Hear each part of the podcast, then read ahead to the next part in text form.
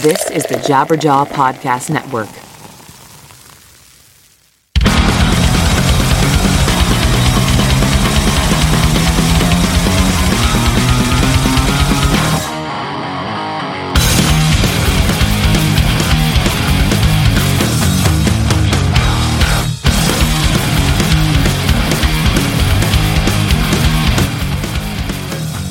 Hello, friends, and welcome to another episode of Lead Singer Syndrome. I am your host, as always, Shane Told.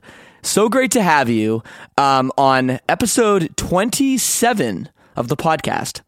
I can't believe we've already done 27 of these things. Um, but it's rad. I'm having so much fun doing it. Thank you so much for being here. If it's your first time tuning in, this podcast is all about me talking to other lead singers about what it's like to be the front man or front woman of a band. And today we have a great frontman and one of my best friends in music. Absolutely. Anthony Raneri of Bayside. Now, I don't want to get too much into the story of how me and Anthony met because we talk about it in the podcast, but I've known him a very, very long time. In fact, he's one of the first other frontmen on tour I ever met. Uh, so it's cool. He's not only one of my oldest friends, but also one of my best friends. So it was so great to talk to him. Uh, he's been through some shit lately. I've been through some shit lately. So it was really, really nice just to talk to an old friend and chat and just really open up about everything from, you know, his upbringing to songwriting to their new album, Vacancy, which is coming out very soon. And he talks all about that and really interesting stuff in this podcast. And I know you're going to enjoy it. So stick around. It's a long one, but stick around till the end because the, the best stuff comes probably around the hour, hour 10 mark. So, so stay in for the long haul. Okay, guys? And as always, I love hearing from you guys. Please feel free to get in touch. Uh, my favorite way is probably hitting us up on Twitter.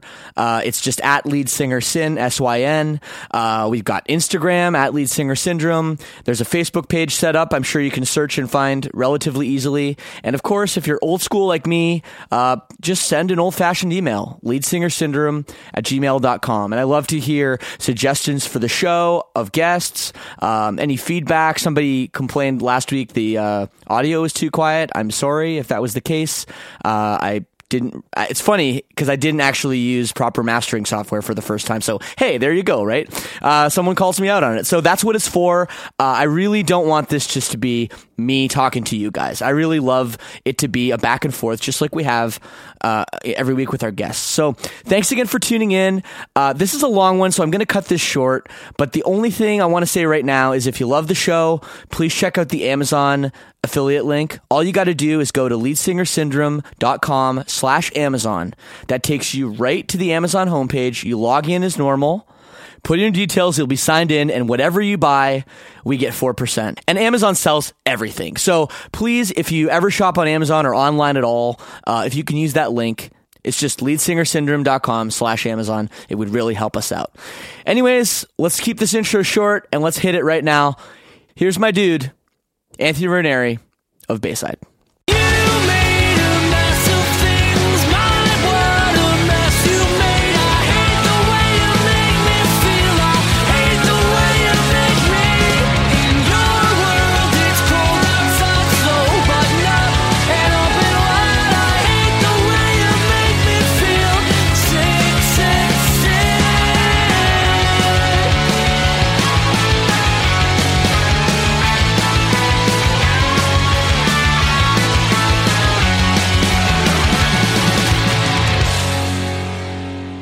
What's up, bud? How are you, dude? Good, man. Nice to talk to you. Yeah, likewise. I'm glad that we I'm glad that we finally uh, we're finally doing this. Finally connected. Yeah, I know. Like, uh, I think this is like I'm like 26 episodes in or something, and I nice. figured when I started this, you'd be like one of the first people. Yeah, um, right. But no, man, this this um this shit's been going well for me, man. Like, um, not only has it you know been successful, but I like I fucking have a blast doing it. That's great. Yeah, man. Some of the talk conversations you have with people are just like are crazy. So, yeah, man. Yeah, I mean, so let's jump talking in. to your friends. Talking to your friends is it's a way it makes for a much better interview, much more interesting than it, like yeah. question answer thing. Yeah, oh yeah, definitely. Well, it's interesting too. Like, I mean, usually I'll go through like I'll look at a band's like at least like I'll look at like a Wikipedia or I'll you yeah. know what I mean like I do like research right like I guess you're supposed to do Mm-hmm. I'm no mm-hmm. fucking journalist, but I guess that's what you're supposed to do. Um, but today, I'm like, really? Am I going to go Google my friend Anthony? Like, do I really have to do that? so I don't have any. I don't have any notes, but um, I figure we got we got lots to talk about. Yeah, for sure, and it's good timing too because we just announced. Uh, yeah, announced I know the new record and the tour and all that. So vacancy. Yeah. And when does it come out so the people uh, no. Oh shit! I guess I should know that. I think it's August nineteenth, but I guess I'll August double 19th. check that. Okay, cool. So uh, it's crazy how how far in advance you announce records now. It's I know four months. That's so nuts. You know what's crazy too? Like the the records coming out like kind of end of summer, just before the fall. You know.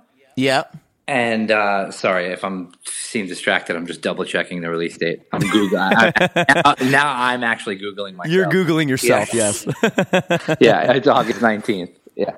Perfect. So, um, so you know, it's funny how how these things work, and I know that you can definitely relate. Is uh, like we the record's coming out late summer before the fall really, I mean, uh, th- there's a lot of bands that we're all friends with. Yellowcard's in the studio right now. TBS is in the studio right now. Yeah. Um, every time I die is in the studio right now. Like all those, like if you're in the studio now, it's more for like a fall release. Yeah. And we, you know, we obviously want to tour around the around the record and the fall as you know is just like such a busy touring season. So oh, we yeah. for the last like five years have not done a fall tour. We stay off the road in the fall. Just just stay away from all the traffic. We do i think like, it's smart yeah. Yeah we do spring tours pretty much every year and we um, take it with Silverstein. We take it a step further, and we do like dead of the winter. Like we we'll go out like the second week of January because no one's touring then. Right? Yeah, that makes you know? sense. Well, and but, you, you, guys are you guys are conditioned from that for that. That's right. Damn right. Damn right we are. But no, um, so well, yeah. What's going to happen then if the record comes out August? You have this tour with um, headlining tour with Menzingers. I saw too. Is yeah. that around? Is that around the record release? Yeah, it starts like a week before the the release. The record comes out. The record will come out, I think, in the second week um, of the uh, of the tour. And um, so it's funny. So we wanted to avoid that fall touring season so yeah. this is actually considered like rushing the record out, you know, and we're like announcing it. I mean, we literally, it just got mastered with today's Friday. It just got mastered on Wednesday. It, was like when we announced it and everything, like it wasn't, we didn't even have the final mixes in yet. Yeah. Well, it takes so long to press vinyl too. That's a big thing now. Uh, yeah. And because that's, the that's vinyl what it all boom, comes down to. Yeah. Is it, it's on Hopeless again? Yep. Yeah. Yeah. Yeah. Great people at Hopeless. I know them all very well. Yeah.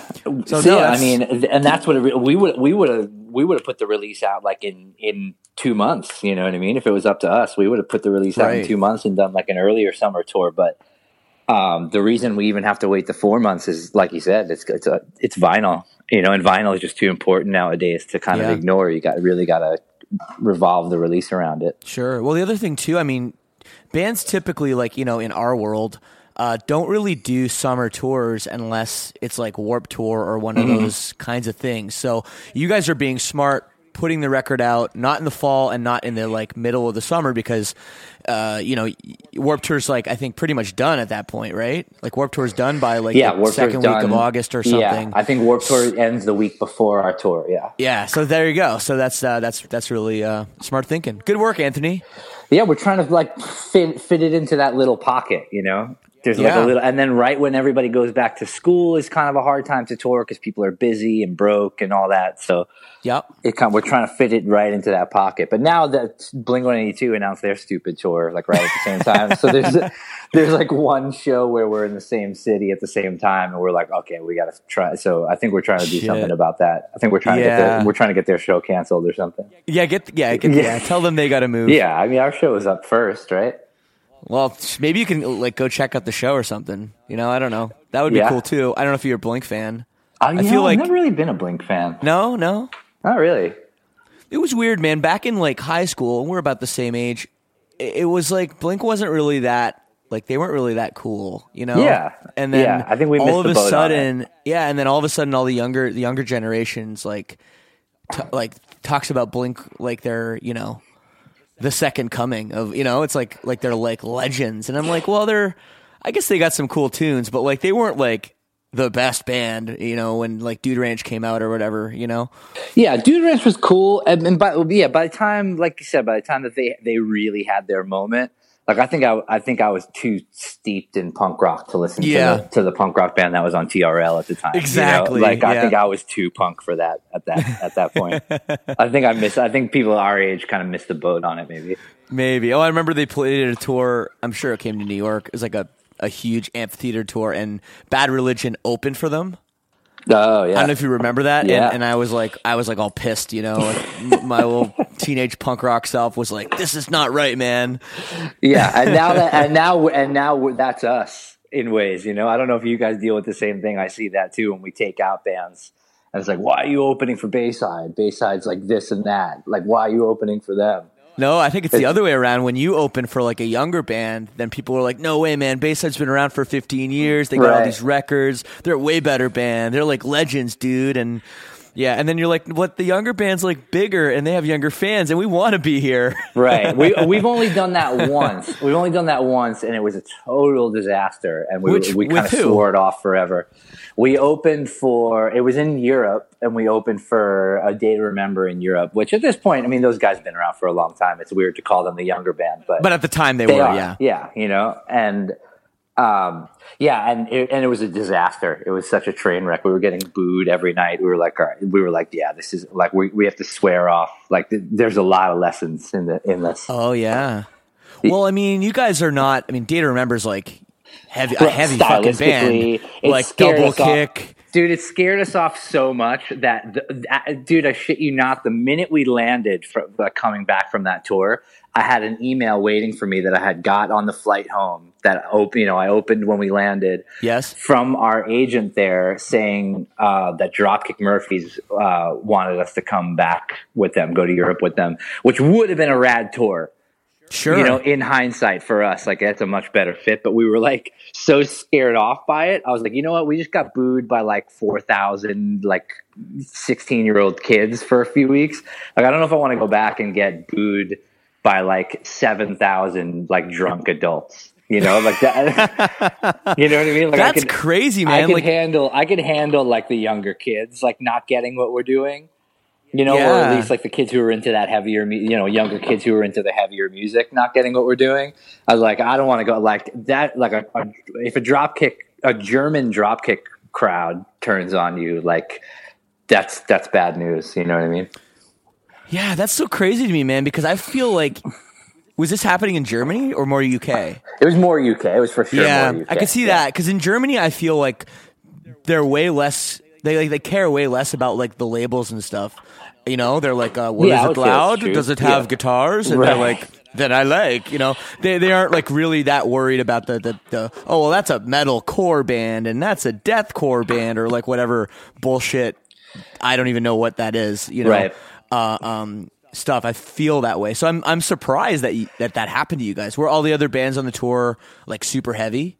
Uh, it was just us. It, it, Pierce the Veil was opening. It was Pierce the Veil and us and uh, and a day to remember. And Pierce the Veil had it pretty rough too, to be honest. which Crazy. now, if that tour happened, it would be everybody would be would love it. You know what I mean? But they even had it pretty rough too. I think it was it was Day to Remember's moment over there. They were really Yeah. starting to blow up, and I think it was a lot of people who were just so psyched. I don't think anybody really would have loved to have that spot. You know what I mean?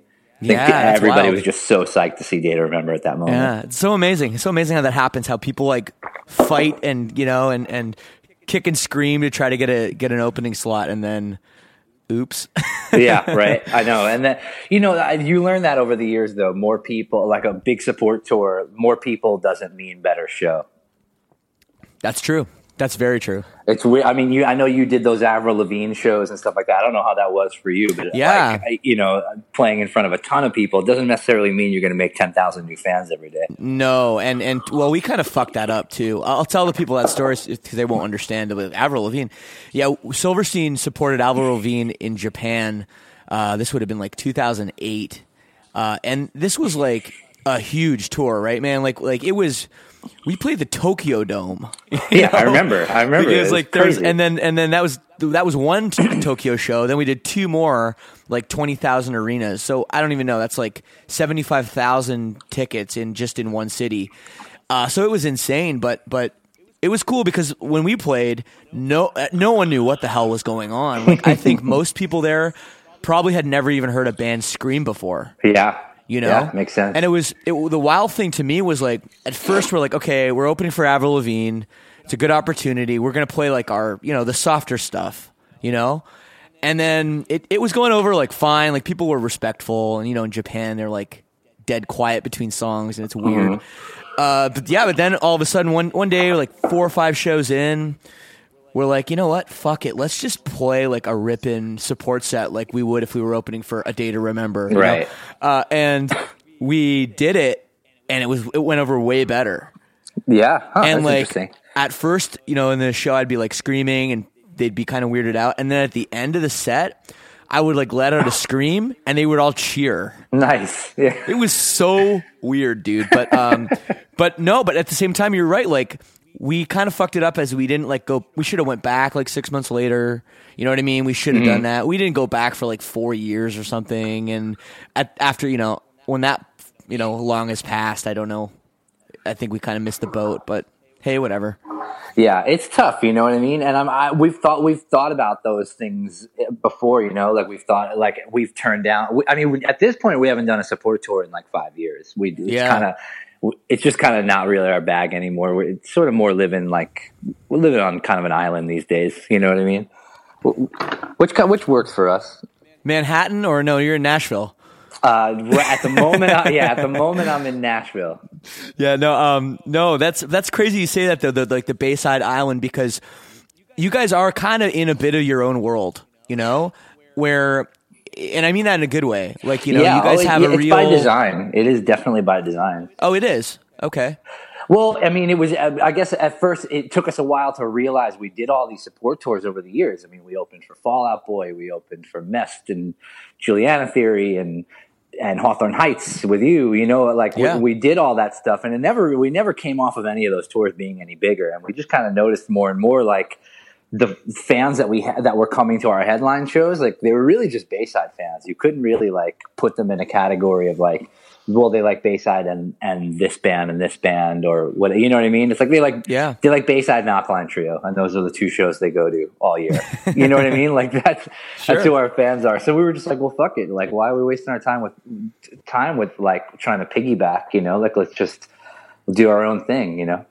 Yeah, no, and I, I mean, you guys have done done very well, and it's it, that's interesting. You say that it took you a while to kind of figure that out because it was, you know, most bands they kind of have like, you know, their first record does well, then their second record kind of blows up, and mm-hmm. then like that's definitely what happened with Silverstein and what happened with like, you know a day to remember to bring them up for the fifth time. Yeah. but you know, with you guys, it seemed like your second record sort of got people talking, and then when you put your third and fourth records out, and you put them out kind of near like I remember them coming out feeling like really another Bayside record already, Right. Yeah. and, and but when those records came out and they were really good, I felt like that's when people took notice. You know, Uh, after yeah. Shudder, you know, week, uh, um, uh, Walking Wounded, and then Shudder, I felt like that was when you're like, oh shit, this band is, you know, like you really started developing that fan base. Well, I mean, it's funny because with being on Victory, you know, I mean, we we I think pe- a lot of people didn't really realize what we were. You know, like our I, I talked to a lot of people who our own agent did, picked us up when the third record came out, and we.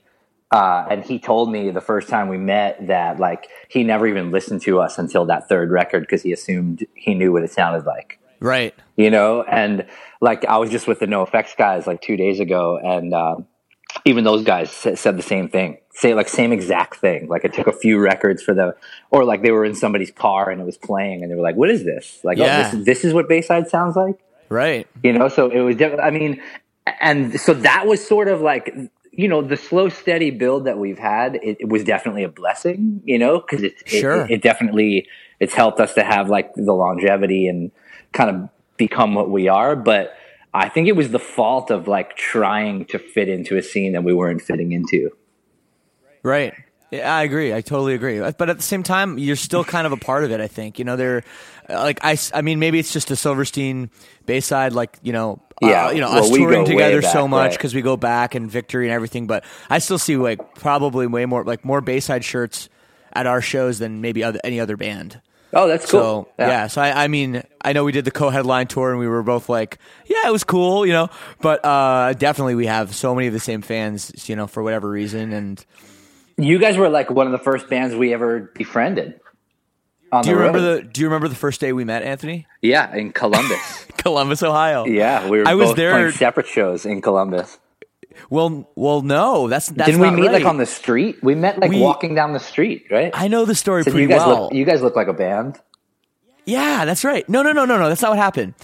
We we rolled in uh, to this venue. It was called like Bernie's or something, mm-hmm. and we we like didn't really know anything about the show, right? And we knew we were playing with you guys, so we were like there, and it was just the two bands, and the promoter was being weird. And then we found out there was another show down the street, and it was with like Brandtson and Love Drug Yeah, yeah. and yeah. these right so we're like well hey can we just combine these shows you know it'll be like a five band bill and it'll like it'll be like way better and i think brandtson was the headliner and they didn't want to do it uh, so we're like fuck. So what we ended up doing if you can recall this and this is 2003 for the people listening um, we actually ended up making like posters and walking around the Ohio State campus Yeah, and handing out flyers for our show.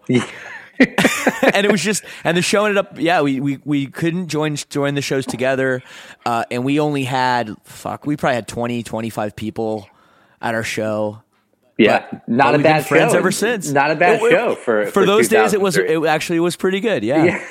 We weren't Yeah. even signed yet at that point. I think you guys No. had just signed a victory. I'm not even sure if your record was out yet. it had like just um yeah maybe it hadn't come out yet it, that was like one of our first tours maybe our first us tour ever Yeah, And, that's uh, a long time ago, man. yeah it is a long time ago it's crazy man And then we did, and then after we signed a victory, and our record wasn't even out yet. We did the we did the the full U.S. tour together. We were playing in like barns and shit. Yeah, that's well. That was yeah. We that was the first time we'd ever went to the West Coast actually with you guys, and I remember Mm-hmm. you guys were playing because you know when you're new bands. I remember we played a show specifically at like Omaha, at like a bowling alley, Yeah, and there was two bands, just us and you guys. You guys played five songs, we played seven, and that was the show. and I remember. Do you know what I remember about that Omaha show? Me and Bill, in a in an effort to try and make the the show interesting for for ourselves, me and Bill were trying to compete with who could wear more layers of clothing on stage. so we were just so the two of us played with like sweatshirts and jackets and scarves and hats on and shit just to fucking make each other laugh. so funny. The Ranch Oh. Bowl, the Ranch Bowl in Omaha. The Ranch Bowl. That's the name. Yeah. Yeah. No, that's crazy, man. And and um yeah, that was that was like crazy back in those days. You know, you had uh Jim playing drums and Andrew Mm-hmm. who do you keep in touch with those guys anymore? Uh, nope, nope. Not, I, well, Jim, Nope. Jim, we do. Jim, we do. I saw Yeah. Jim, Jim comes out to the shows. He lives in San Francisco now. He comes out to the shows sometimes, and we hang. And he was at Jack's wedding. That was cool. We got to spend, you know, so we spent like a whole day and night together at Jack's wedding. Right. Uh, Andrew, I don't, I don't really talk to at all. I'm not really sure. I'm not sure where he is. That's cool. No, I remember um, the dynamic was interesting back then too because Andrew was. I mean, and, and correct me if I'm wrong, but I actually he told me that that he kind of was the lyricist in the early days, like on he the was. Sirens yeah. and Condolences record. Yeah, he wrote the And- lyrics on that record. Yeah. Yeah, and I I thought that was interesting because you know this is obviously the lead singer syndrome you know podcast, so we talk Right. a lot about we talk a lot about that stuff like writing um, lyrics and writing melodies and stuff like that. You know, and I always think it's strange when obviously you're the chief songwriter in the band, you write the music. To have somebody come in and, and did you just take like his notebook and kind of adapt the words? or Yeah, how did exactly, that work? exactly, and exactly, and it was awesome at the time. It was like, I mean, for one, writing lyrics now is so fucking stressful. You know what I mean? I like labor Oh, yeah. over them, but um, at the time, it was awesome because I just write a song all instrumental, and then I would, yeah, literally, he would just give me his notebooks, and I would go through them, and I would come up with melodies. Like I, I already have kind of melodies in place, but I would just Yep. be singing like la la la over them and um, I would just replace the la la la's with his lyrics. You know, I would just kind of start singing his notebooks. Yeah. Um, and it was fun. It was it was it was definitely a fun way to do it. And then when he uh, when he left the band, I was a little like I was a little bit like, oh fuck, like can I write lyrics? Because everybody liked his lyrics. You know, Yeah. that was like a Oh, part yeah. of- on the first record, that was like a kind of a big part of the band. And I was like, fuck, can I write lyrics like that? And then you know, okay, it worked out, I guess. It definitely worked out. No, I actually remember that thinking that to myself. Um, you know, when uh, the self-titled record came out, your second record, thinking to myself, "Huh, I guess Anthony's going to write the words now, and is it going to be like way different?" You know, Right, because right, yeah. the first record, it's fucking dark. You know, Yeah. um, and you know, I guess you, I guess in a way, he he inspired you with those notebooks to kind of figure out, you know, how to write a bass. You know, like it's yeah, kind of a weird thing good. now. He was a real. I Right, mean, and that's right. why before he was in the band, I was writing the lyrics, and you know, it's nothing. They're they're nothing that I'm like super proud of. And when he joined the band and started showing me these notebooks, I was like, wow, well, what you're doing is way better what I'm doing. So let's just, Yeah. let's use yours. But yeah, and then when and then when he left, like I guess you know, I guess I could say now that I I, I did probably learn something from Sure. from his uh, from his writing. No, that's yeah, that's uh, that's cool. No, I always wanted to ask you about that. Uh, and you know, because yeah, for me, like it's funny you say you labor. It's funny you say you labor over lyrics because I'm the same way, man. Like I, it, like I'll sit in my house and I'll stare at my notepad for like an hour, and if I come up with like four lines of a verse in an hour, I'll be like, yeah, that's good. I'm done for the oh, day. Oh, totally. Yeah, if you write You know? one verse in a day, like Yeah. that's that's a good day of work. Yeah, I know it's crazy, and I talk to some. That's me, and some singers they just like. I don't know how they do it. They just shit it out like it's like crazy. Oh, I They're feel like, the way yeah, about just songwriting in general, man. I like uh, two uh, Brian Fallon from Gaslight and Jon Yeah. Foreman from Switchfoot. Those two dudes, like when I talk to them and they're working on a record, they'll be like, they're like, yeah, I wrote like forty songs, so we're just gonna get in the studio and see and kind of pick the best ones. I'm like, how do you write forty songs? You know, like we're I gonna know, have. I, like, am we- not. I can't do it. I mean, either we're gonna well, like we put eleven songs on a record, and I write eleven songs. You know, like we don't we don't have like a bunch of B sides or anything. I No, don't know. I know. I've never know, been, I'm the like, s- I know. I'm the way. same way, man. Because part of it is like, okay, if you're to write 40 songs, okay, and you're going to pick 10, why are you wasting 30 like 30 songs? Like what? You're just going through the motions on a song you know isn't really that great? I think so because you know I don't. Have you ever had Conley on your show, Chris Conley? No, I would love to You talk to should. him. You should you should, because he's like probably the the he's like a guru. You know what he likes. Right. He speaks in like one liners. You know, like a Yeah. it's it's it's like brilliant. Um, but that's one of his big things is like he always sees a song through. See, if I, like I, the way I am, and I think the way you are, if you start working on a song and you're not you're not in love with it, you just ditch it. You know, if it's not good, Oh, yeah. you just ditch it. No, you start working on something else. Chris's whole thing is like he he wants to write a song every day and he wants to keep his writing chops up. And if he doesn't love something, he tries to not over scrutinize it. Like he just sees it through. Like he'll finish it by the end of the day. And maybe six months from now, he'll listen to it and be like, "Oh wow! If I change that chord, then Right, like sure. it's a much better song." Yeah. I feel like the the problem with that though is like at the core of songwriting too though, like obviously it's our job and this is like what we do for money and and stuff like that, right? But you still I still have to feel inspired and I still have to feel like some kind of magic, you know? I feel like there's some kind of magic kind of has to happen. So if, if I was going to say, all right, I'm going to write a song a day for the next like two weeks, I'm going to write 14 songs. I don't think I'm going to wake up every day and be like, okay, this is like, I feel like this is going to be good today.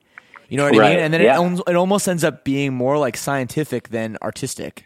Yeah, I can I can definitely understand that. I mean, like I, I I've been asked to do like ever since coming to Nashville. I've never really been very interested in the co-writing scene. Oh yeah, But- Nashville, shit, you got to do it. Yeah, I've never really been that interested. And then ever since like getting the place here, people you know people just call. You know, you you don't, you don't even like really try. You don't try Yeah. to get involved. People just they they know you're around and they know you're a writer and.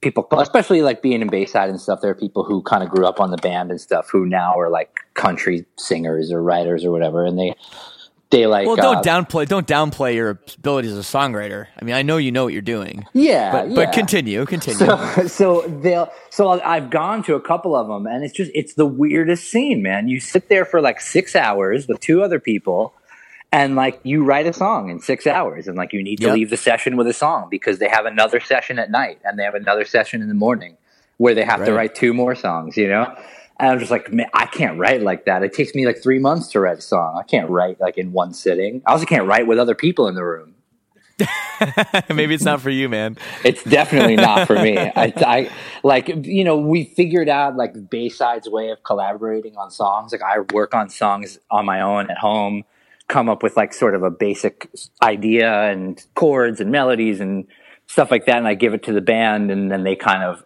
they help to shape it into like a Bayside song, and that works for us. But like I can't like we've tried to like write at practice or write in the studio, like all in the same room, and I can't do it. Like I need to sort of like be in, engulfed in it, you know?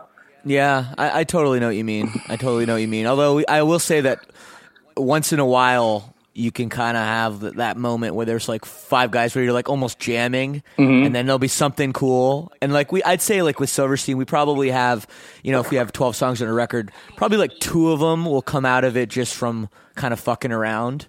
Mm-hmm. And I always feel like those songs are are are different.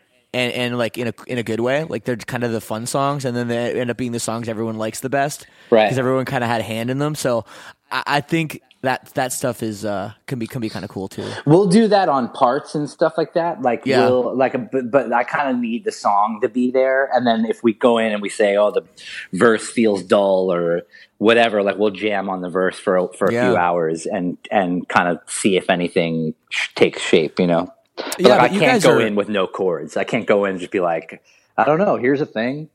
You know, I can't like I, I, I'm like I can't I can't do it that way. It's summer. It's hot outside. I know a lot of us are enjoying the weather out in the backyard or on a patio. And personally, I love to grab a refreshing Miller High Life. Miller High Life is unpretentious, high quality, and is there to celebrate the wins of every day, big or small, whether it's a promotion at work, finishing off some tasks around the house, or even just finding all your socks in the dryer. It's within everyone's reach and was founded on that principle back in 1903 that everyone should enjoy the good life. It's still brewed the same way with refreshing champagne like tiny bubbles, either in an iconic glass bottle or for this summer in limited edition champagne cans. It brings pride to those simple summer moments that don't have to be big to call for celebration. Miller High Life, the champagne of beers, a quality beer within everyone's reach. Celebrate responsibly. Miller Brewing Company, Milwaukee, Wisconsin. If you're in tech, you've been there before. Feeling the pain of hiring a freelancer or new employee for designer development only to find out months later that it's not a fit. And those types of mistakes aren't cheap. Instead, Mutual Mobile, a digital technology consultancy, uses the process it's developed over the past 10 years, delivering over 600 client projects to ensure your fast and beautiful mobile or web app is finished on time and within budget. Mutual Mobile has built apps for numerous companies that have been acquired, such as Eero, acquired by Amazon, FlexDrive, acquired by Lyft, and MapMyFitness, acquired by Under Armour. You get a dedicated team to help you with your tech project from start to finish, from ideation to product shipment to maintenance and everywhere in between. Mutual Mobile designs and builds beautiful mobile and web apps that increase the value of your business. If you have design or development needs, schedule a free 30-minute consultation at mutualmobile.link slash LSS to get started. That's M-U-T-U-A-L M-O-B-I-L-E dot L-I-N-K slash L-S-S to get started with your free consultation today. Have you talked to? Um, you said you were hanging out with NOFX the other day. Have you talked to Fat Mike about songwriting ever? Uh, very like briefly, briefly, and I think th- I think we only really realized the other day that they, uh, and this is even more from talking to, to like the crew about it because I like it is. I mean, it's a little hard for me to get to get time with him because I'm I, like you, you know me. You've known me for a long time. I don't do drugs. I don't drink. I don't like. You It's know hard what to I get mean? time with him I'm 'cause you don't do I'm drugs. not a partier. I don't even stay up late. You know what I mean? Like you've known me for a long time. I'm Yep. like for I'm like no, not even a beer after the show. Like straight to bed Yeah. rest my vocal cords for tomorrow kind of person. And like, and that's not to say he just parties too much for me to hang out with, but those are his hours. You know what I mean? You want if Yeah. you want to chill with, if you want to chill with him, you're chilling with him like after the show later on. You know, we I was with like the crew guys all day, and I think Mike was asleep. Like we met up at like around one for lunch, and they had a book signing later in the day, and uh, at like say it was like seven o'clock, and Mike woke up at like six. You know what I mean? It's like I Right, just didn't right, even right. see him before he had to go do his thing. Yeah, it's, I just bring it up because you know, back on Warped Tour, you know, I'm a poker player. Uh, you know, um, I'm not a drug guy either, but uh, you know, I'm, I'm a big poker player, and we used to play poker like every night on the Warped Tour. Back in was it 09 You guys did it when it was us, you guys, and NOFX. I think it was Yeah, 2009. I think so, yeah. And I remember, you know, I used to talk to Fat Mike all the time, and um, and talking to him about songwriting is like crazy. Like, he He's the real deal, man. He's oh the real man, deal. like the the some of the stuff he does is like insane with Mm-hmm. with chords and melody. And he was actually talking about you uh, one time at the poker table, just like it was kind of like what you said earlier about being like, oh, I don't know, I like thought you know I thought this band was this certain way, and then I actually heard them and I realized that they weren't. And he was like b- kind of blown away with. You know some of your chord progressions and melodies as well. yeah, you know? I think so I, that's like why a- I asked you if you'd ever talked to him specifically. It's funny. There's a big mutual respect there that I, I don't know that like um, that I realized until more recently. Until I hear people be like, "Yeah, Mike was talking about like your songwriting." I'm like, "Really, Mike? Like Fat Mike from NOFX was talking about like he knows like my chord progressions." Right? You know what I mean? So it's a, it, I I think uh, like we're we're kind of both just learning that that like we're sort of cut from the same cloth as far as songwriting goes. We're both Yeah, big no, fans wild. of that like real weird, whimsical sort of you know chord progressions and like the the sort of vocal melodies that go on tangents.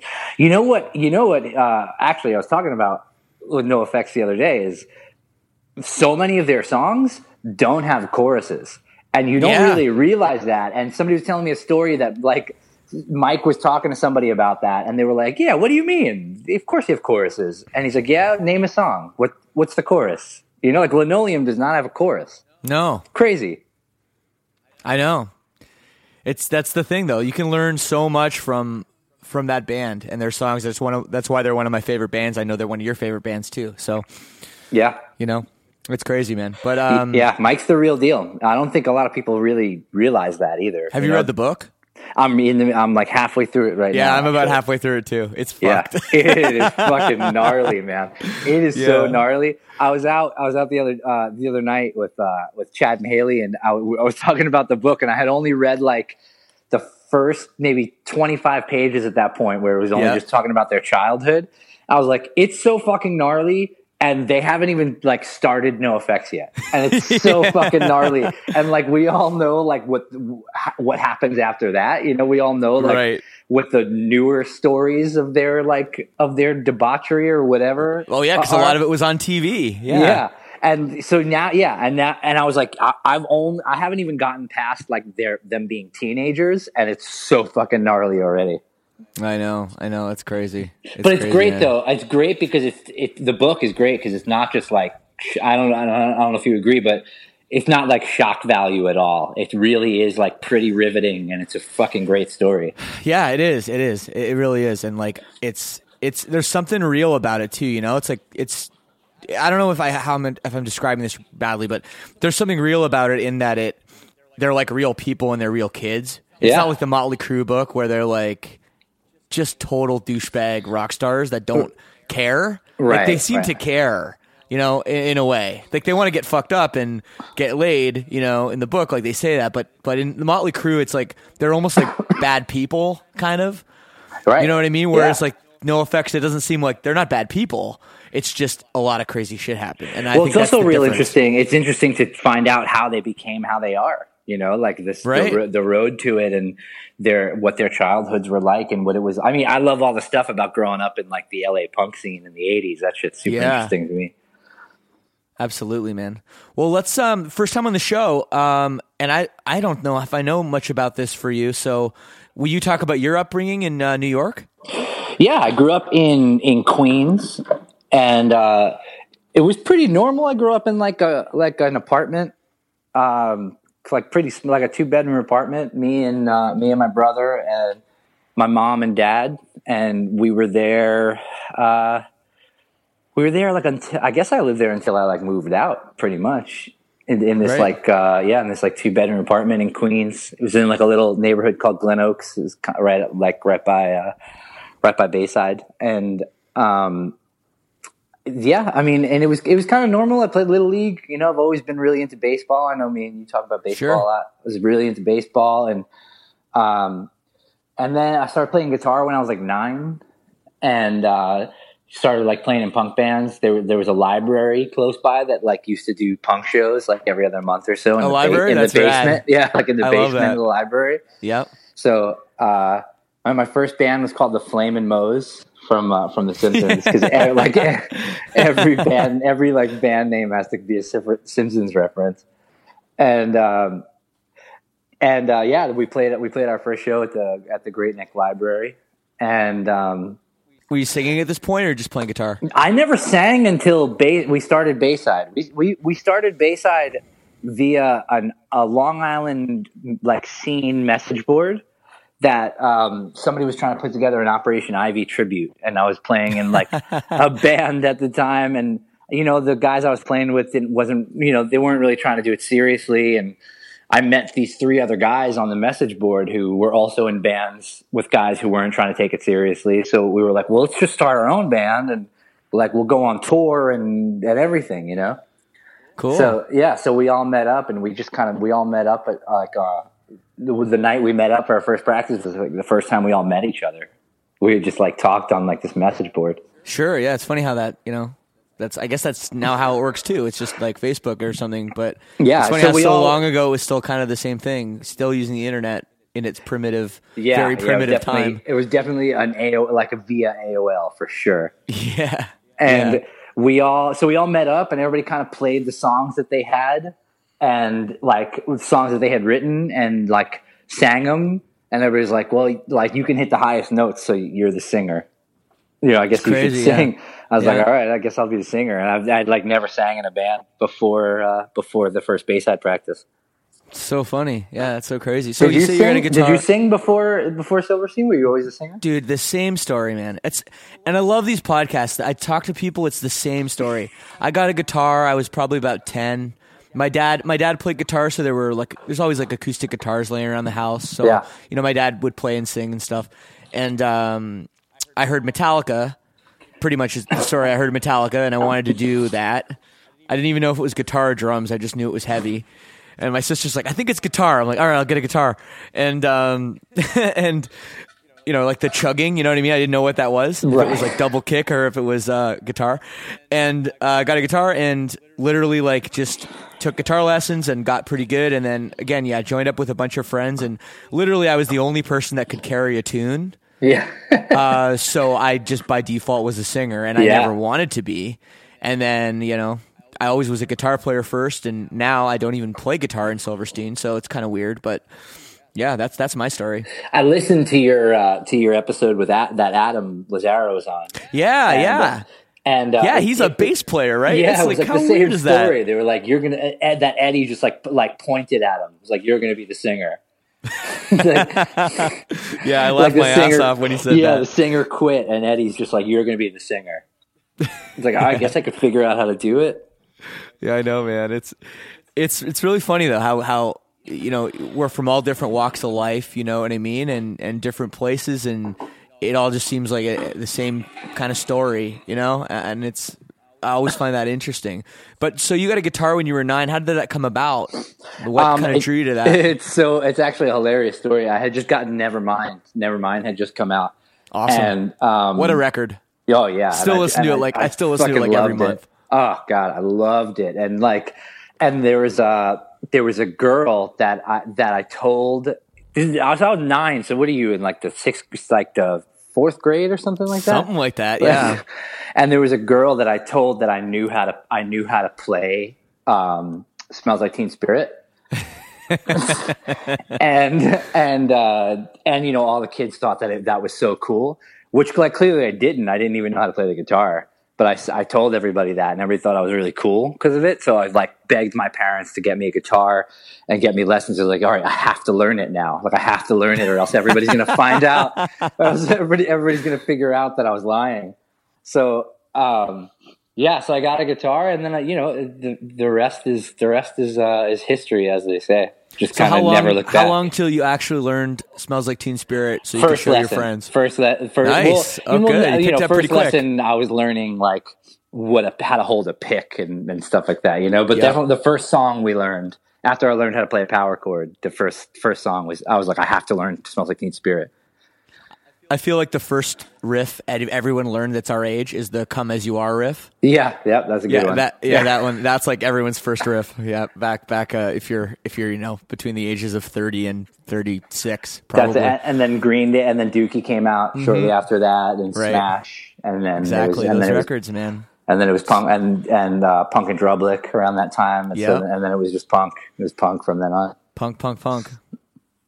Yeah, I and like I was always more into so like throughout high school, I was I was more into like uh, well, obviously I loved all the fat stuff and the epitaph stuff, like I like I know you did also. Sure, yeah. Um, and uh, but and I was always in, into more like the street punk stuff and the oi stuff. Like always been a big Toy Dolls fan and Angelic Upstarts and Oxymoron and stuff. That was always my scene. Cool. But in New York, like the hardcore thing was starting to really like brew.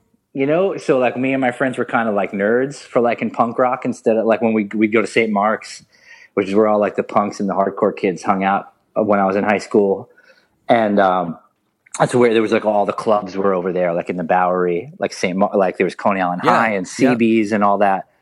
So we were going, we were going to those places in high school, and it, and that's when kind of Madball was happening and stuff Right. like that. Sure, of And course. so we were like kind of nerds for having spiky hair and and shit like that. You know what I mean? Yeah, it was like that here too. I mean, even Toronto, it was like that. There was definitely a big division between like punk rock and and like the straight edge vegan hardcore scene, you know. Yeah, And for yeah. me, I was like, I guess I was kind of a part of both of them, but you know, not like like a part of both of them, but also part like kind of not a part of either one of them at the same time. You know what I mean? And I just love music. Like I never was that caught up in in the. uh like I don't know, I don't even know if I had spiky hair. You know, like I just kind of didn't care about the the fashion of it as much, and in some ways I still probably care even less than I did back then. You know, but I mm-hmm. like I love the music, and I'd listen to and I'd go to hardcore shows and punk shows and whatever. You know, I guess the only thing I cared about other than the music was the message. You know, obviously, like I, Right, I know right. you used to be vegetarian, you know, back in the day too, and mm-hmm. you know, so that stuff was important to me. But in terms of the fashion or like the being cool part, to me, that was always like the worst thing. You know? Yeah, for sure. Well, I mean, it's funny because I like being a punk kid. I, I really liked like Seven Seconds and Youth of Today and Minor Threat, but that was like that was punk to me. You know what I mean? Like Right. that sounded like the fast punk bands that I liked. Sure. What like I didn't really make that correlation that that was early hardcore. You know. And Yeah, um, well, like, I've even- spoken to Baker, uh, like uh, Brian Baker, like a whole bunch of times. Was in Minor Threat, like at, at the outset of of the straight edge movement and um, uh, we've we've spoke a lot about like where straight edge has gone compared to where where it was. You know, he was telling me like he said He's there, definitely there was like a straight edge guy. scenes. Yeah, well, there, he he was saying back then there were straight edge scenes where kids did like smoke and drink. It wasn't like as hardline as it is now. It was Oh, more yeah? Crazy. It was more like. It was more like a mentality, you know what I mean? It was more like don't be a shithead, you know what I mean? It, Yeah. kind of where it's become more like not a drop of anything. Not don't you know you don't touch anything, and uh, you know there's people definitely take something to the be said words- about that. It's it's it, it's pretty. It, it's still I think at its heart it's still a pretty great movement, you know, but it definitely you know it's gotten a little weird, I guess. Yeah, well, I mean, with some of the like straight edge gangs and stuff, I guess, and like some of the violence, uh, that's you know, that's some of that stuff's pretty fucking fucked up and crazy. But no, I, I agree with you, man. Like, there's nothing wrong with not getting fucked up. Like, let's not be stupid here, Right. You know, but but I think you're. I think that's funny that you say that because that always happens. Somebody puts it out, and now like the the lyrics for for like straight edge or out of step, you know, like those old minor threat songs, like people like treat them like they're scripture Right. You know what I mean? Like, uh, I know there's the one line in, um, I think it's Out of Step, the song, when it's like, don't like, don't smoke, don't drink, don't fuck. At least I can fucking think. Yeah. So then there was like the whole, oh well, if you're straight edge, you can't have sex. Do you remember that? That Right, was like yeah. a thing too. Yeah, And yeah. I was like, okay, just because Ian MacKaye or Mackay, I don't know how you say it, um, just because he put that in that song, that line, like he he could he could have sat there like we do in our apartments, pondering the lyrics and been like, huh. I'm gonna change that word, and then Strage would be completely different. Right. You know what yeah. I mean? Yeah, it's But interesting. whatever. Yeah, so I mean that was I mean that was pretty much high school to me. We would just take the train from Queens into Manhattan and and like hang out on St. Mark's, go to shows Yeah. at Coney Island High and CB's and um and that, you know and that's that was my goal at the at the time with my bands it was just like like man it'd be so cool to like to like get real gigs in Manhattan, you know, play at like play at Coney Island High or play at CB's or something like that. You know, it's funny. Yeah. I, I've said it, it's really funny, and I, I, and I feel like you're probably in a similar boat where you know I I've been going through sort of a a, a, a really great realization in my life where I'm just super satisfied with like where I am and what I've done, and like a lot of the like wanting has like sort of like faded away which Cool. you know because i'm just cool. so yeah i'm just so satisfied with like my daughter and you know my my bills are paid and they're all paid through playing music and i get to play music every day and i get to make a record every other year and i get to go on tour and play shows and that's my life and and the success has gotten to a point where where I can where I'm satisfied. You know what I mean? If we were to get bigger, then cool. If not, cool. Whatever. You know what I mean? I'm satisfied. Absolutely, man. In that sort of process, I've realized, like, man, like I kind of feel like our band is bigger than like almost any band I grew up listening to. Yeah, that's You know, a weird. That's a very weird realization to think about that. Yeah, Yeah. like I remember thinking, I forget who it was that I met, but it was somebody in an old band I used to listen to, and I kind of was talking to them, and I noticed they were sort of sucking up to me. Yeah. you know what I mean? And I was like, yeah. this is weird. I was like, this band is like way bigger than my band. And then I actually, you know, when you actually think about you know the venues you saw the band play in and then you, know you see how many records they really sold and you're like i guess it wasn't that big but yeah. you know but your but your perception of it is is like way different you know um uh you know now so uh or or back then it's crazy man it's a crazy thing Yeah, I mean, CB's only held like four or five hundred people, you know, Yeah. and that would have been. I saw Bad Religion on the on the on the uh, Gray Area tour there, and I just remember thinking, like, God, this is this is crazy. This is the biggest show I've ever. Like at that time, it was like the biggest Right. show I'd ever been to. Yeah, well, Bad Religion did some big stuff too. I mean, maybe they were just Oh, really yeah, big in Canada because yeah, that that kind of music is just huge here. But um, no, I know I know what you mean, man, and it's it's uh, it's wild. But that's that's like really a really cool thing to hear from you from you to say that that you're just satisfied and you're just content. And it's because and, and part of it, you know, is like you know back when we were on Victory, which I want to talk about a little bit in a second. But you know, when we were in that those days, it was like all you were ever thinking about is how can we get bigger Yeah, like yeah. every step of the way it's like what can we do to get bigger what can we you know Yeah, definitely. and and when finally when you realize like you know yeah you i don't know how are you 33 34 now thirty. Uh, yeah, thirty three. 33 yeah um did you forget I, do you know what? Like a couple of months ago, I told somebody I was 32, and I was and I was totally serious. I like actually forgot. yeah it happens it happened to me at a at like a casino one time I was walking in and they asked me how old I was and I said the wrong age. I showed them. I was like, I'm, I was like, I'm not lying. I just I don't remember. no,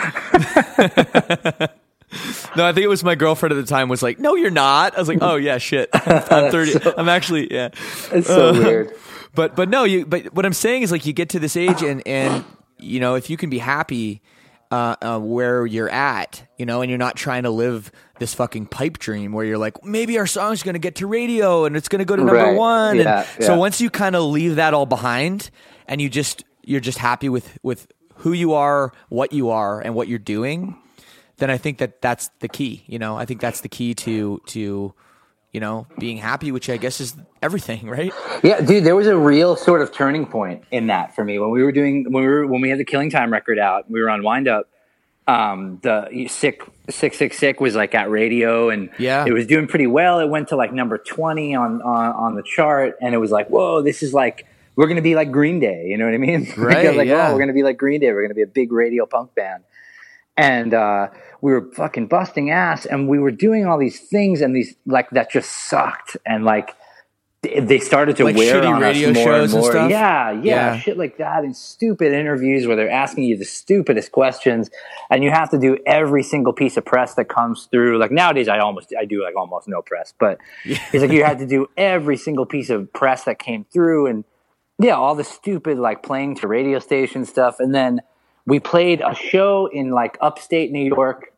I can't remember. It was like Syracuse or Rochester. I don't remember which one because we had done a couple with them. It was us and Bush and Stone Temple Pilots, Okay. and and um, there was like it was like in a field, and there was like ten thousand people. There it was fucking huge, and um, Long Island Fest was happening like the same weekend, like long, at a VFW hall in, uh, and I'm the Avalanche was like headlining it, yeah. and we did this show, and there was a fucking Confederate flag merchandise booth. Like at this thing, they were selling like lighters and wallets and hats and flags and shit like that. It was so shitty. I just remember thinking, like, we got off stage, and I remember thinking, like, I would fucking, I wish I was playing Long Island Fest. Like, I wish we were, I wish we were playing with I'm the Avalanche at a VFW hall in Long Island right now. Right. And that was like it. I called our manager. I was like, yo, just tell the label no. Tell the label we're out. You know, like we don't do this shit anymore. And we just Wow. started saying no to everything. Every like station visit, which you have to do when you're doing a radio campaign. Like the days just sucked. It was like getting up early in the morning to do some shitty, like wacky morning radio show. Oh, that's you the know, worst. like the Oh, man that so cow show and these like zany morning personalities. Yeah, with dog and the bear. Yeah, so stupid. And we were like doing those every morning. And then we'd go do like an in store or something like that in the afternoon. And then we'd go do another station visit, like for an afternoon interview. And, um, and then we'd play the gig. And by the time we played the gig, it was like, fuck, like I'm, ex- I'm fucking exhausted. Yeah. I got to get up at seven for the fucking, yeah, for some stupid show Yeah, So- man, that's so it okay. just it sucked. So we were just so that, and that was like a real turning point. I was like, I, I, I wish I was playing with I Am the Avalanche at at a VFW hall in Long Island instead of playing to ten thousand people, ten thousand Stone Temple Pilot fans. It's really like- funny you say that, man. And, and um, uh, you know what? I wonder if now that you guys have done that and you've like you've left it behind, if now that's like when the success is going to come. Like when you put out Maybe. vacancy, Yeah. and now it's like all you know what I mean. It's like it's like brand new, you know. Um, and I love brand new. Don't get me wrong. Love the band, one of my favorite bands. They managed to do everything wrong, Oh yeah, like yeah. from a career perspective yeah, yeah. and it's like they but they can't do anything wrong like they're always they're they're bigger than they've ever been people love them but they like they don't care you No, know they don't do any press. They do shows where they play the same song twice. They like they they they play venues that are too. They do album al- full album tours where they only play three shows and they're in venues that nobody can that are too small. yeah Right, get into they do e- yeah they do everything wrong and and but it's fucking great because the cream rises to the top. They're a fucking amazing band. i guess that's all You that what I matters mean? in the end It Doesn't right? matter. And like Yeah. here's me here's me and you spending years like scrutinizing every fucking decision, every like you know what I mean? Scrutinizing every like who should we take on tour, who should we open for, where should we play, what should our promo photos look like, and like those guys just don't give a shit, but their music speaks for itself, and that's like the most valuable lesson that any fucking musician can learn. absolutely. Um, well tell me about this new record vacancy. It's out august 19th um, what was the approach going into it and and how did it turn out Uh, I'm in love with it. It was the most difficult record to make by far. Like with the whole time, we, we were laughing about. Um, I hope we got enough time on this interview because this like vacancy story is pretty. dude i got i got as long as you want we could dude we could go for another hour if you want i don't care So we um, and this is you know it was cool. This is the first interview I've done on this. Uh, Oh, on nice. Cycle. Awesome. So this is like Awesome. I'm going to tell this story a hundred times, but you're going to get the fresh version. of it. okay perfect So we uh so I wrote the record about I moved to I moved to Nashville about two and a half years ago. uh, with my wife at the time, and we had just had our baby. And uh, the plan was to kind of come down. We were going to buy a house, maybe two, as like investments because the market was is kind Yeah. of really really doing well here, and we were able to get in cheap at the time. And um, she uh, she was going to open a ta- like a tattoo shop, and we were going to have that. And with the whole plan being, let's go down there for like a year or two, and we'll kind of plant those seeds. We'll have the shop, we'll have some houses, and then we'll move back to New York. You know what I mean? And we'll Yeah, just sure. rent out the houses. It was kind of like that was kind of the plan, you know. And um, so we came down, and after a year of being here, um, we split up, and uh, so it was kind of it was it was fucked because uh, like I kind of I then had to stay because her her family was here and she was going to stay. She had the shop and and all that. So she was like, "Well, there's nothing for me in New York, so I want to stay." And I was like, "Well, if our daughter stays here, that means I have to stay here." You know, and that was so it, it it was fucked. I was fucked. I was like truly, truly, truly fucked. It was so painful because I was like, Damn, dude. dude, do I just live here now? Like, do I just live in Tennessee, like alone too? Like, I'm not married anymore. I don't really have a lot of friends here. I don't have any family here. I was like, do, so I just fucking live here indefinitely, like until my daughter's old enough that I could I could move back home. So Wow. it was a crazy. I mean, it still is. It's still going on. It's like pretty crazy, super isolated time where I was like, I, like, and I, I just didn't know what was going to come next. You know, it was like for the first time in a long time, like I did not know. Uh, I kind of have prided myself for a long time on having my shit together. You know what I mean? And I was like, Yeah, And it was a it was a moment where it was like, oh my god, I don't even know where I live. I don't even know what fucking state I live in. You know what I mean? Like, am I going to move back and like be away from my daughter, or am I going to stay here alone and just martyr myself?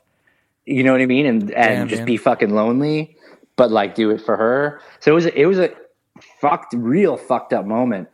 And that's eh, so I moved out of the house that her and I lived in, and I moved into like an apartment for a little while just to sort things out. You know, I kind Yeah. of signed like a short lease at an apartment just to Wow. figure out if am I going to buy a new house here? Am I going to move back? Am I going to stay in this apartment? I, you know, so uh, it was in Franklin, Tennessee, and I was calling at the Franklin Hotel because people would like come over, and I didn't unpack and I didn't hang anything because it was just like I don't even know. This is like a stopover. I don't. I don't know if I'm going to stay here. I might live here forever. I might. I might leave next week This is dark times, man. it was dark. It was real dark. Yeah. So I was calling that the Franklin Hotel, and that's where I wrote wrote the record. I wrote vacancy like in this apartment, and I had like a couch and a TV and my bed and my desk and my computer and my guitar. And everything else was just all my boxes of stuff, you know, just waiting to kind of figure out where they were going to go. right. and I wrote Well, the I record. see where the there. title. I see where the title of the record comes from. Exactly, yeah, because Yeah. we were calling it like the you know it was sort of a joke at the time that it was it was just like the hotel, you know, and and um, so that's where the hotel on the cover comes from, Right, sure, The whole hotel, the whole hotel theme of it, but then you know the vacancy thing is sort of like uh like um double meaning, you know, because Yeah, it was like absolutely. it was like How the feel. physical, yeah, it was the physical and the emotional sort of thing I was going through, so. Um, and that's what I wrote the record about. It is the most, it's definitely the most cohesive record lyrically that I've ever written for sure, where there's a theme for sure. You know, Yeah. there's like the whole record really is about what I was feeling. And it's not a typical, and I, I really made sure I did not want to write like a typical breakup record. You know, it's not about my, it's not about what happened. It's not about the breakup. It's about the aftermath, really. It's about like figuring out, figuring out my life afterwards, you know? Yeah. and um, yeah, and it's it's the most lyrically honest record that I've ever written. To the point where when I play it for people now, I'm like, you know, now that we now that It's it's, uh, done, uncomfortable. It's uncomfortable when I play it for people because I'm like, oh shit, well now they know that about me.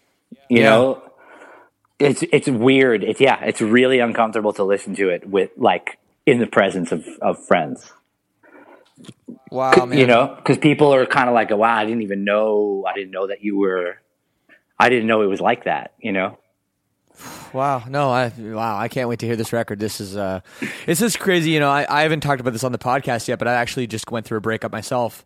Um Oh, of four, and, a- four and half four and a half years, yeah. It's like the same kind of deal where I'm, you know, off my own and it's the same thing. Like, you know, I'm at a point in my life where I'm like fuck, like I'm 35 and you know what I mean? It's like, what am I doing? Now what? You know what I mean? And yeah. you have, you have your daughter and stuff. I don't have any kids or anything.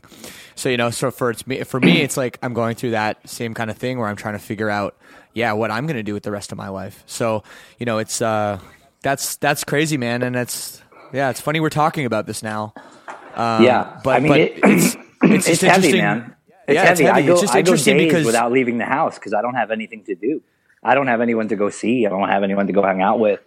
I don't have anything to do. I got like literally, I go days without. Like, I have my daughter. Um, you know, I'm, I'm real lucky, and you know, and my, my ex and I, I think, have been real good about uh, kind of co-parenting, and you know, Yeah. the, everything you know went kind of as smoothly as it could have. From that standpoint, you know, I have 50-50 custody of my daughter, so I have her for for a whole week every other Right, week. You know, right. so It's just interesting because you said before how how content you felt. You know what I mean? And you you know, yeah, it's weird. eh, it's y- weird. y- So I guess that's a it's a positive thing though in the long run. Like you you can kind of see the light at the end of the tunnel because where I'm at right now and it's still very fresh. Like it's hard for me to see the light at the end of the tunnel. You know? Yeah, Um, I mean, for it's you know, life. I think me and you have been doing this long enough, though, that we know that life and your career are two different things. Yeah. Well, they're I guess they're supposed to be, but sometimes you wonder. You know, sometimes it's like your life is seems to be your career, and your career seems to be your life. Yeah, You for a long time, I mean, the band was just everything, you know, and it's still, I still love it just as much as I ever did. But I learned how to like go home and not be in the band, you know, like go home and just be like a guy. Yeah, that's no man. That's uh, that's something I think I struggle with, to be honest with you. So Yeah, But, it is uh, hard, but, man. It's yeah. hard, especially being a singer. Back to the lead singer syndrome. yeah, It's really hard, and a lot of people don't realize this. Even the people that that are in the bands with the singers, I don't think realize you have to get on stage and be the man. You know what I mean? And then like you spend years or decades working on that, like working on going on stage and being the fucking man, being the, like the guy that all the other guys want to be like. You know, like Right. that's your job. You know, that's true. And- that's true. Yeah, I don't, and, and, I then, don't. and then you Go ahead, get off stage and you're supposed to just turn that off. Don't think you're the man anymore. you know what I mean? Get on Yeah. stage and believe in yourself, you know, but be an ultra confident, like just fucking ooze confidence to the audience while you're on stage and then get off stage and turn the confidence off because it's off putting to your friends. You know Right, what I mean? it's It's, fucking, it's fucked true. up. It's to be- impossible. Yeah, you have to be humble and yeah, it's yeah, it's very fuck. That's that is like that's the basis of the lead singer syndrome. That's, That's like, right. That's where it comes from because you're you have to do interviews and play shows and fucking ooze confidence and just be the man. And then if you get off stage and you still think you're the man, now you're a dick. That's so fucking great. You nailed it. you nailed it. It took us six months of this to Yeah, finally right? figure out where this all What stems is from. lead singer syndrome? but we figured it out. That's that's that's what that's the cause right there. Yeah, but you know, What's- a lot of people do cure? it. A lot of people do it. Like, Yeah. d- d- a lot of people can do it. You know, there's a lot of, you know that. I mean, not clearly. Well, I mean, It I remember even saying. you. I mean, I've known you since you know we were both baby bands, and I mean, I, it took you a long time to kind of find that uh, like on stage persona. You know, Definitely. I Yeah, remember one definitely. time. I remember one specific show. I don't remember what like what it was. I feel like it might have been a festival or something. And all of a sudden, you're there, like you know, getting the crowd to clap and and doing like a thing where like there's a kick drum going, and you're like doing vocals over it. And I was like, oh shit, Anthony like figured it out. You know what I mean? Cause, Yeah, Because you know, and I guess maybe part of it's because we come from this punk rock hardcore scene where that isn't as much a thing. It just Uh, comes from it. Like I said, it comes from being able to ooze confidence, to be so hyper confident, and like, and you have to you have to own that. You have to really be fucking hyper confident. And like I just wasn't for a long time, you know. And yeah, no, neither was I. and it's funny. I remember a show. I remember we were playing in Corpus Christi or something like that, Okay. or McAllen. And Doug from the Sleeping. I remember talking to him, and he was always such a good front man. And like they were opening for us, and I remember just thinking, like, God, he's such a better. He's so much more exciting to watch than me. You know what I mean? Like I feel fucking Right. weird going on after him because he's so exciting. He just owns the crowd, and I just go up there and I play my songs. And I remember talking to him about it, and he was like, "Yeah, why don't you try like putting your foot up on the monitor or something?" so he was like give me like specific advice on like how to perform better. And I did it. And now to this day, like I use in ear monitors. You're gonna fucking laugh. I'm really, I'm really fucking le- opening the curtain here to the, to anybody listening. But Okay. to this day, I use in ears, you know, so I don't need monitors anymore. And I keep the wedges in front of me just to put my fucking foot up on them. It's like part. It's like I feel fucking so weird if I can't now. Yeah, It's- yeah. it's- well, there's always those part guitar parts that are harder too. You got to get the guitar up to, uh, you know. Well, yeah, Jack does all those. Uh, yeah, I guess he does. Yeah, what a guy! What a guy! What a guitar player! yeah, it's nice to be Uh, nice to be in a band with Jack. It makes my job easier. That's funny. Yeah, you still have the wedges up there. Well, we we just have the we have boxes we just put up there. Right, right. You know, so we have like we don't have monitors because we use in ears too, but we have like we actually have our own boxes to stand on. The ego boosters, which Right, right. is a funny is a really funny term, ego ego booster, or ego riser, because that's what you're trying to do. E- It's Use that confidence. Yeah. Yeah, it's a weird thing. So you know, so that so that kind of that's where going back, that's where vacancy came from. The writing of it and the meaning behind it and all that, the songs. Um, making the record was crazy. Like making the record, we we made it in Nashville because um, I have my daughter here.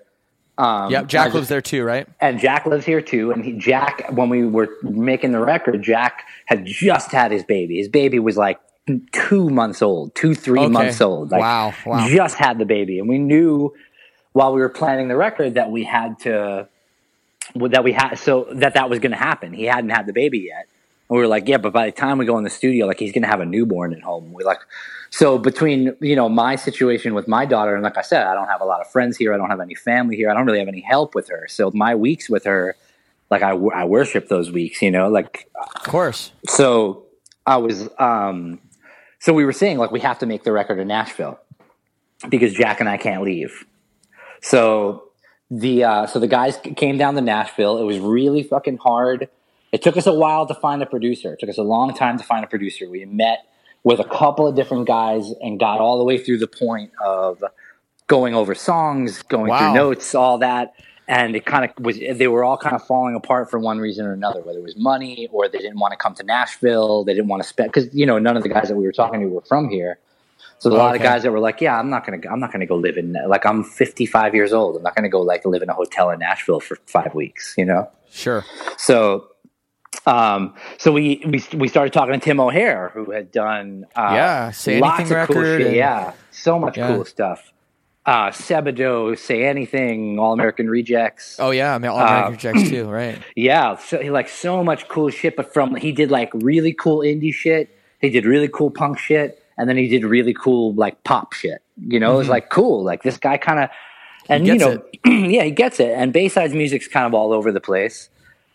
so it was like, yeah, like somebody who kind of gets a lot of different styles would be would be great. And Tim, Tim just he was actually just nominated for a Tony for uh, he did the Oh, sound nice. design for Hedwig and the Angry Inch. Oh wow. Um, so we're like, yeah, dude, he fucking knows shit. And Bayside, and like we've been saying this for a while. It's like nobody really realizes it, but Bayside is show tunes. Bayside is like punk rock show tunes. you know, Yeah, like all I win- totally know, Oh, man. I know, dude. All like the weird, the weird inverted chords and stuff, yeah, all the yeah. inverted chords, the, the the time signature changes, the key changes, all the drama in our music. Like that's that is all straight out of show tunes. Like we, I write show tunes and then we speed them up. you know, like that. It's funny and nobody really realizes that. And I was like, dude, a fucking guy who does punk rock records who knows show tunes, like so, like he's gonna get it. Um, and he did, and he totally got it, and it was a cool, and it was a, it was a cool process. His his process was super stressful for us, though. Oh, the way he um, works. Just the way he works was very stressful, and we were all at each other's throats through the whole record, which is that's the recipe for the best for the best records. yeah, Um, sometimes, yeah. and like we went we we so we moved into the studio and we got totally duped on this one studio the fucking train was about 50 the uh, a freight train was about 15 feet from the front door and it was coming by like every 15 minutes blowing the who fucking who horn would build a studio there? Dude, that's not even the worst of it. It was attached to a factory. It shared a wall with a factory. The live room shared a wall with a factory. So when you went into the live room, the machinery from the next room was so loud that the live room was unusable. You couldn't use the live room. because Ridiculous. of the bleed from the fucking machines. It's ridiculous. And the vocal booth was getting bleed from the fucking trains. The train horn was coming through the fucking the vocal mic. It was fucked. It was so fucked. so you're was like- literally in the middle of a, of a session and the train comes by and you have to stop and wait for the train. Well, we di- we didn't get that far because Okay. we so we we started doing the drums. We did the drums in about a ten by ten ISO booth because we couldn't use the live room. So the oh drums Oh got God, recorded in like a fucking ISO booth, Right. and we it- like it, it was a fucking nightmare. There was a one there was one bathroom that was shared by for the studio and the fucking factory. So there was always somebody in the bathroom. You had to walk through the factory. You had to walk to the back of the factory to fucking Insane. This is yeah, insane. to use the bathroom. So we were just like peeing outside. We were just going out and fucking peeing on at the, on the train tracks. so, so it was just it was fucking cr- it was so crazy. And then so we did the drums. You couldn't really hear anything because the the control room was like enormous. It was the size of a live room and all wood and treated like a live room. It was like, dude, you can't. He- all the sound is bouncing all over the place. You can't really hone in on anything when you're Sure. hearing playback like we, we recording the drums in this 10 by 10 room you're worried that you're not going to get enough room sound right so we're listening yeah. back so we're listening back and you hear all this room sound but we're like is that coming through the takes or is that the playback bouncing around the room we're listening to it in yeah Bizarre. fucked. so we Bizarre. started doing guitars because we always do guitars before bass we always do drums guitars bass We we always do guitars first too. yeah it's good for tuning Yep. So we were doing so we so we start doing guitars and then there's like latency on the guitars. We're like, all right, that like that's the We're like, of here. That we can't we can't get through that. You know what I mean? So That's We- weird. so if this was at like nine o'clock at night or something like that, and we called everybody we knew, and we were just like, we need to be in a new studio tomorrow. All the while, we have this deadline, hard deadline to finish the record because we're already booking the tour that's going to be around the release of the record, and we're Yeah. only a week into recording it at this point. So we're like, we have to fucking finish this record on time. So we so we call everybody we know in Nashville. We're saying we need to be in a new studio tomorrow, like, and we need it for like four weeks. Who can get us in tomorrow? So we get a call. A good friend of ours is uh, he's like an auxiliary musician for Kings of Leon, Okay. and uh, he like is their touring kind of guitar player and keys and that stuff. And he, uh, you might know, you know Ethan Luck. I'm He sorry. in, do you know Ethan Luck? You might know. He was in Relient K. no, I don't know. I don't think I know him. No. Well, so Ethan calls and he says, uh, Kings of Leon has this co- like basically a compound, and Okay. Th- we and there's a giant. It's basically like their own personal SIR. It's a huge sound stage that's like Wow. just for them, and they have a fucking badass studio in there that they re- that they record like their demos. They actually did their last record in in their compound. Like it's all this stuff. I could go on and on about how crazy Nice. this place was. He says they're in LA recording their record. It's empty for a while. Like they said, you guys could have it, and we kind of worked out like a figure, you know, a, a budget that worked, and so we recorded it at like Kings of Leon's like private kind of demo studio. That's where rad. we finished That's- the record. That's so. Yeah, and you don't know those guys at all. No, and it was super weird. They had all this gear there, and and like we were so worried because there was cameras and shit, and we are all like, "Fuck! I like don't touch anything. We're not allowed to touch. Don't fucking like." If you sneeze, cover your fucking mouth. We're just like kind of like so scared. Do they? Do they have like? Did they have like old amps and stuff, but you weren't allowed to use them? Um, they took a lot of the amps. They had a shitload of guitars, and we weren't allowed to use them. But they Yeah. they had taken all the they had shipped all the amps to LA for the recording. Oh yeah. yeah. Um, so yeah, so that, so we finished the record there, and we were just kind of like up against it. Like by the end of the session, we were calling. We called Arun from Saves the Day to come in. We called Steve from Punchline to come in and, and engineer like side sessions. Wow. We set up a second computer in another room because I mean, it's just like their their kind of project studio, you know. So there wasn't like a B room or anything. So we kind of Right. created our own B room and had like Arun and Steve coming in to like record background vocals with me while Tim was in the main room, like doing Jack's guitars. wow. like- so you really real time crunch. Yeah, it was just the whole the whole process was crazy, and there was still a train that would come by that studio too. So Wow. it, was cr- the whole process of making the record was nuts, man. And we left the studio without roughs, and we have the label breathing down our back. of what song do you want to be the B side? What's the sequencing going to be? We need to get the artwork together for the vinyl, all the shit. Like I haven't Yeah, even yeah. heard the fucking record. I haven't even heard the fucking record. I, I like I can't tell you what the sequencing is. It's crazy.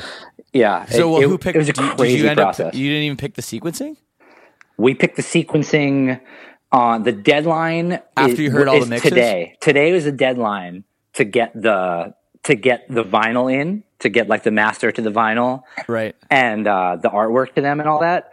And um, the record got mastered on Wednesday, and that was the and we picked the sequencing on Tuesday night. We made That's a sequencing. crazy. Wednesday it got mastered, uh, and then that's when the artwork was able to get finished on Wednesday because that's when we had the sequencing. And then uh, and then today it went out to press. Wow. Yeah, Well, I think it's almost a good problem if you're not sure about the sequencing, uh, and you're kind of good with like whatever sort of works. In a way, that can be good because that means all the songs are pretty good. Yeah, it is You good. It's, we're actually having a really hard time, and uh, you know, this. I mean, I don't know.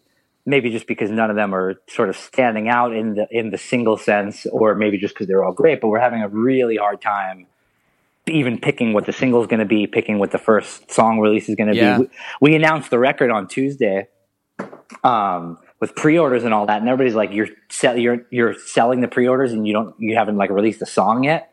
We're like, it doesn't exist yet. This is the day before mastering. we announced the record the day before the record got mastered. We're like, it doesn't even exist yet. We couldn't have released a single if we wanted to right now, That's funny. Even That's if we knew which funny. song it was going to be. And now I think we're going to release a song like in the next couple of weeks, Good, good. and uh, we still don't even know what song it's going to be yet. It's this is a it's a crazy process, but we're a just like, this is all too fucking weird for this not to be good. I think that's. I think there's something to that. Weir- weirdly enough, I think that's a real thing, man. No, that's uh, that's rad. Can't wait to hear it. Vacancy, August nineteenth. Uh, when you, we go on tour two weeks before that, what are you doing in the meantime? Um, man, not much to be honest with you. I don't know. I kind of started writing a uh, like uh, I started writing a book like last Oh, year. And I didn't get. I, you know, it was just something I kind of did for for fun. Really, I just you know just kind of started throwing a few things down, and I didn't know that I'd ever like get back to it or whatever. It was just kind of like Is it a novel? yeah, yeah, it's like a fictional, like a fictional novel. Yeah, and um, I, I, you know, and it's it's nothing right now. It's a few pages right now, but over the last few days, I have four months off. I mean, like now that Right. the record's done, I have four months until the tour starts, and I don't really have anything to do in those four months. So I was kind of thinking, like, I need a project. I got to work on something. Like maybe I could start writing the next solo record while I'm sitting around. Maybe I could, or maybe I'll get back to this book. Or like, I got to do. I got to be productive somehow for the Sure. next four months. I can't fucking watch TV and like, you know what I mean? I got to do something. Yeah, well, I mean that's cool. No, So I'm um, thinking about maybe well now that, that. you've now that you've told everybody about the book on this podcast, you got to do it. so now you're committed. Yeah, right. Everyone's big- gonna people are gonna come up to you at show at a show and be like, "I heard on Shane's podcast that you're doing a book. When's it coming?" Right, exactly. And you'll That's be like, gonna "Oh yeah, yeah, that's so not happening." and that's going to be the news the news item that gets picked up everywhere. Nobody's going to pay attention to the next single. It's just going to be like eh, he's writing a book. He's writing a book. Just like the worst, like your worst press photo is the one that is going to be everywhere. of course, of course, of course. That's very funny, man. Well, hey, we're um, this is probably the longest one I've done. Um, why don't I let you go? But we'll do an, we'll do a part two. Maybe once the record's out. Yeah, Uh, sure. and Whatever maybe you know want, we'll see we'll see where you're at with uh, with your life, man. But thanks for thanks for do, taking the time and uh, you know and, and pouring your heart out to this man. And I, I really hope uh, everything goes awesome with the new record and everything you know you got going on in your life. yeah, same to you, man. I hope everything. I hope you, I hope you get it all figured out. Yeah, that's what I'm working on. So thank you. Yeah, well, it was great. It was great catching up. I, I miss you. Yeah, but we See didn't even talk about your solo stuff. I miss you too, man. We didn't talk about all the solo stuff you're doing, or like so much we didn't talk about. We didn't even talk about victory, and that was what I want. And that's what I wanted to talk about because I had um I had Tommy from Between the Buried and Me. I talked to him yesterday actually. Oh, yeah. And so he's going to be. I think you're probably going to roll this one out first, or then him. I'm not sure which one, but yeah, we were talking about victory and stuff, and I was like, man, this is like a little bit of a victory, old victory days story time, and I'm sure you got some some Tony stories. So we'll save it for next time. Yeah, yeah, for sure. I would. I, I would love to do it again. I'm glad we finally got to connect. Absolutely, Anthony. Thank you, man. All right, buddy. I'll talk to you soon. All right. Yeah. You have a great day. You too. Bye. All right. Yeah. See ya. Hey, you guys still there? it was a long one, but wow, we, we covered so much ground and we didn't even get to everything. So I'm sure once vacancy comes out, uh, we'll try to do it sooner than later. We'll have Anthony back. We'll tell some old victory stories and, uh, and, and we'll just check in and see, see how he's doing and, you know, see how I'm doing as well. As always, I'm going to leave you with some tunes. Um, if you like the show, please go on iTunes, write a review, preferably five stars. It really helps us out. It really helps us just get this podcast in front of more people. You know, keep it growing. We'll get better and better guests. Um, so I'm going to pick as if this isn't long enough already, I'm actually going to play two songs. I'm going to play my personal favorite Bayside song, which is called Just Enough to Love You from their first album. It's a bit of a deep cut, but what a song. And then I'm going to leave you with actually a Silverstein song uh, called Texas Mickey, which Anthony we brought Anthony in and he sang on, and he did an amazing job on it. So I want you to hear both those songs. So I'll leave you with those two tunes. And uh, hey, thanks a lot. We'll see you next Monday. All the best. Peace and love.